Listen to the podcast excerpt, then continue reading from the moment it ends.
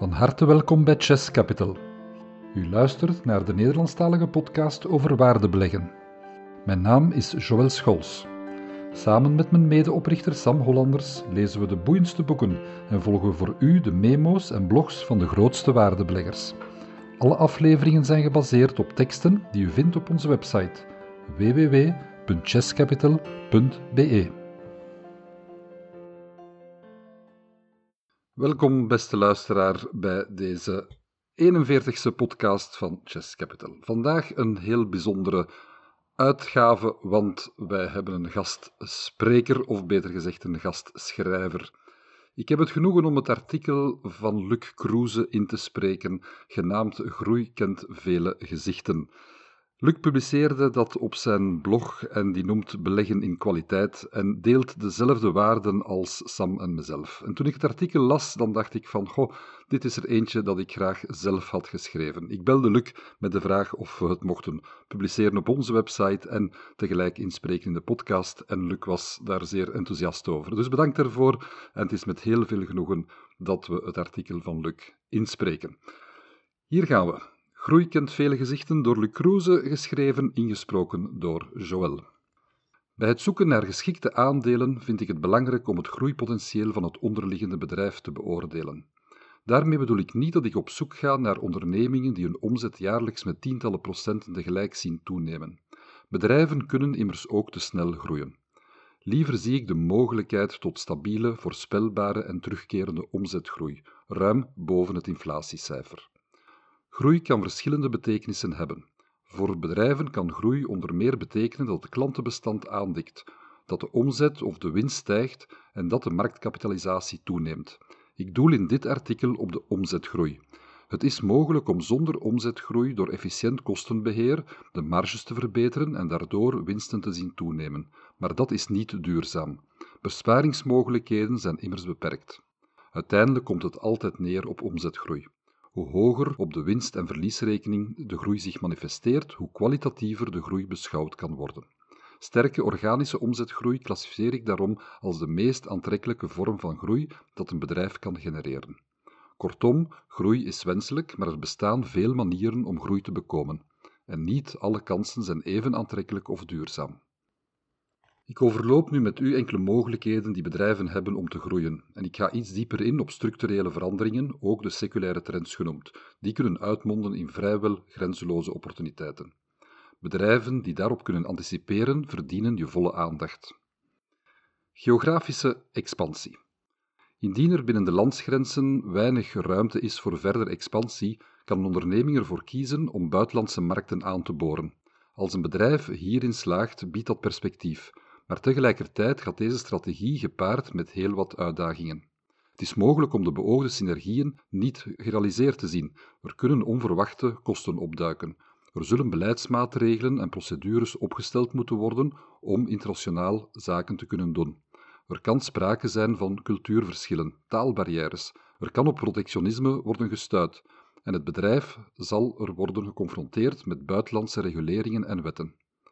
Heel wat mogelijke obstakels dus. Voorts is niet elk ondernemingsmodel zomaar door te trekken naar het buitenland. Er bestaan tal van voorbeelden waarbij grote organisaties met een geslaagd binnenlands businessmodel toch faalden om het succesparcours in het buitenland te vervolgen. De aard van de business speelt een grote rol in de mate van succes bij geografische expansie.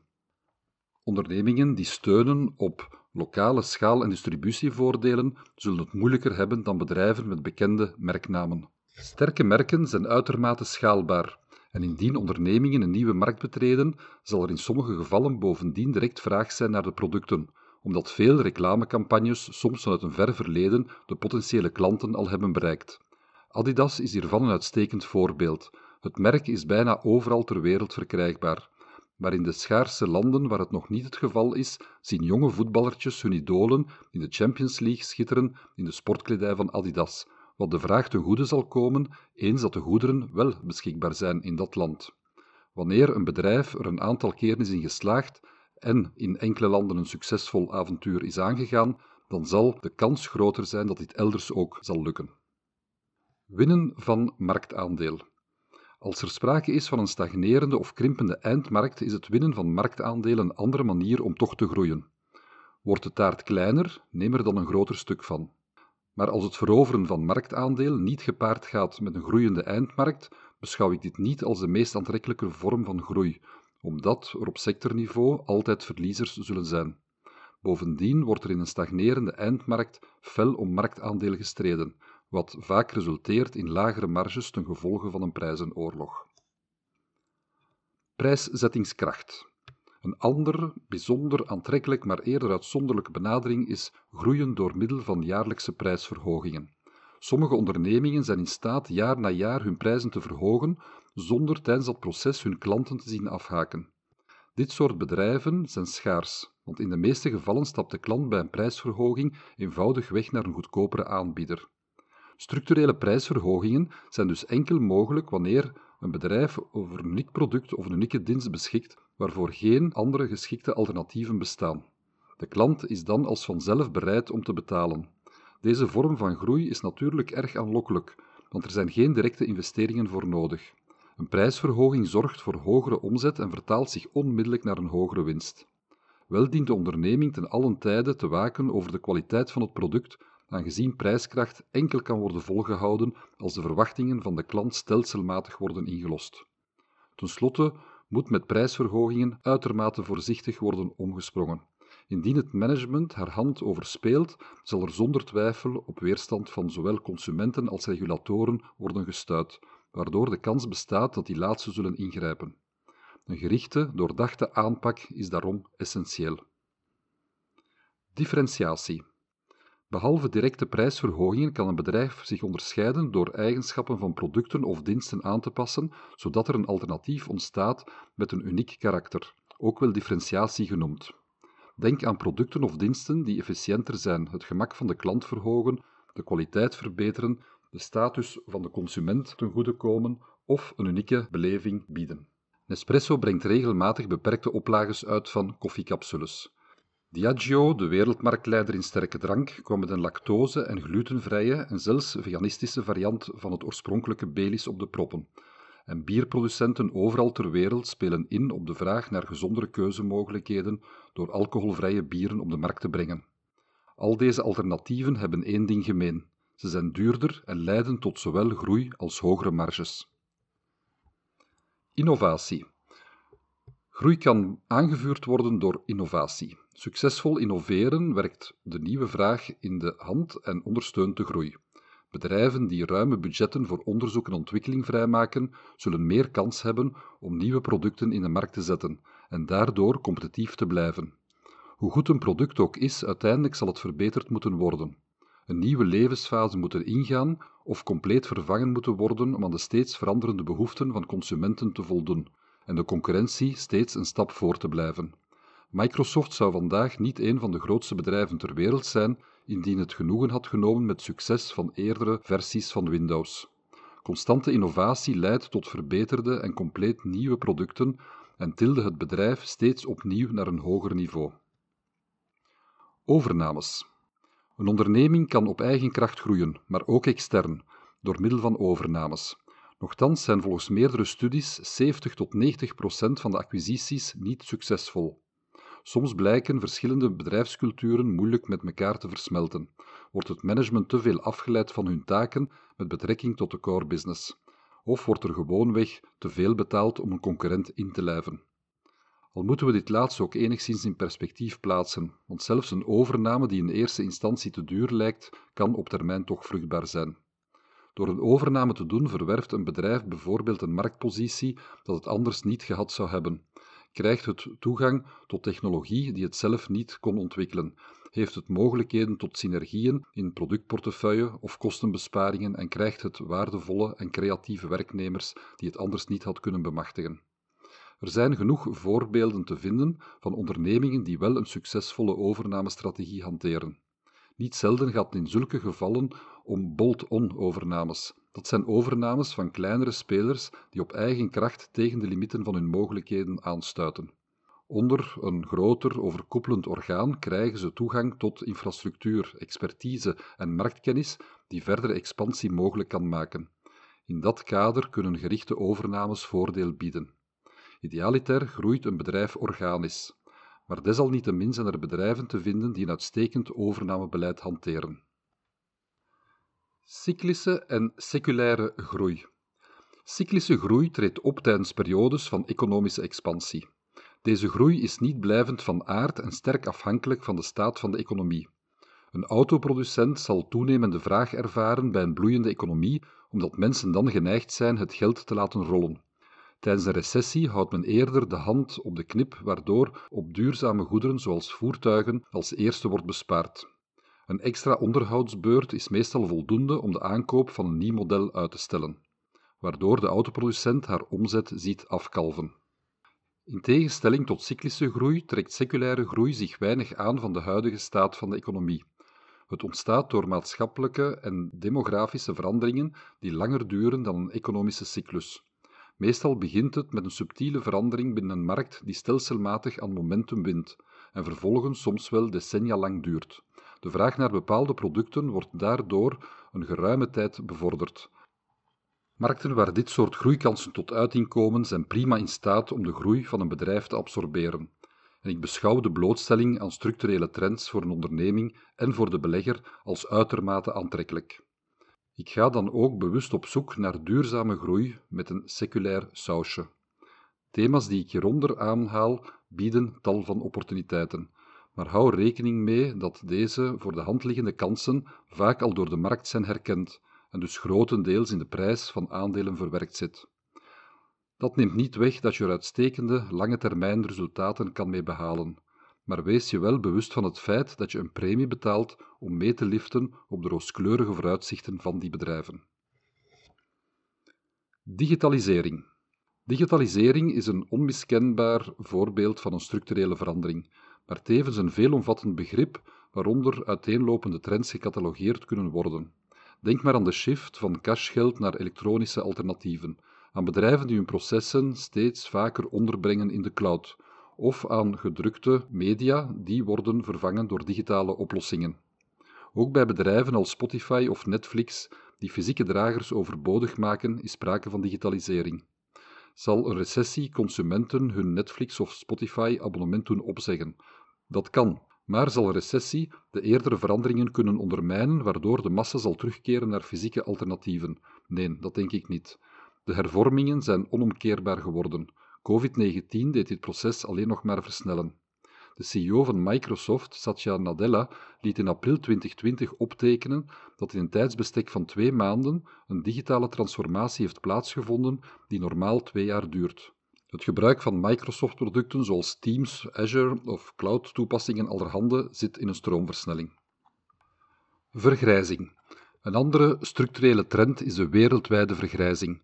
Dankzij de welvaartsstaat en verbeterde medische voorzieningen is onze levensverwachting in de voorbije decennia behoorlijk toegenomen.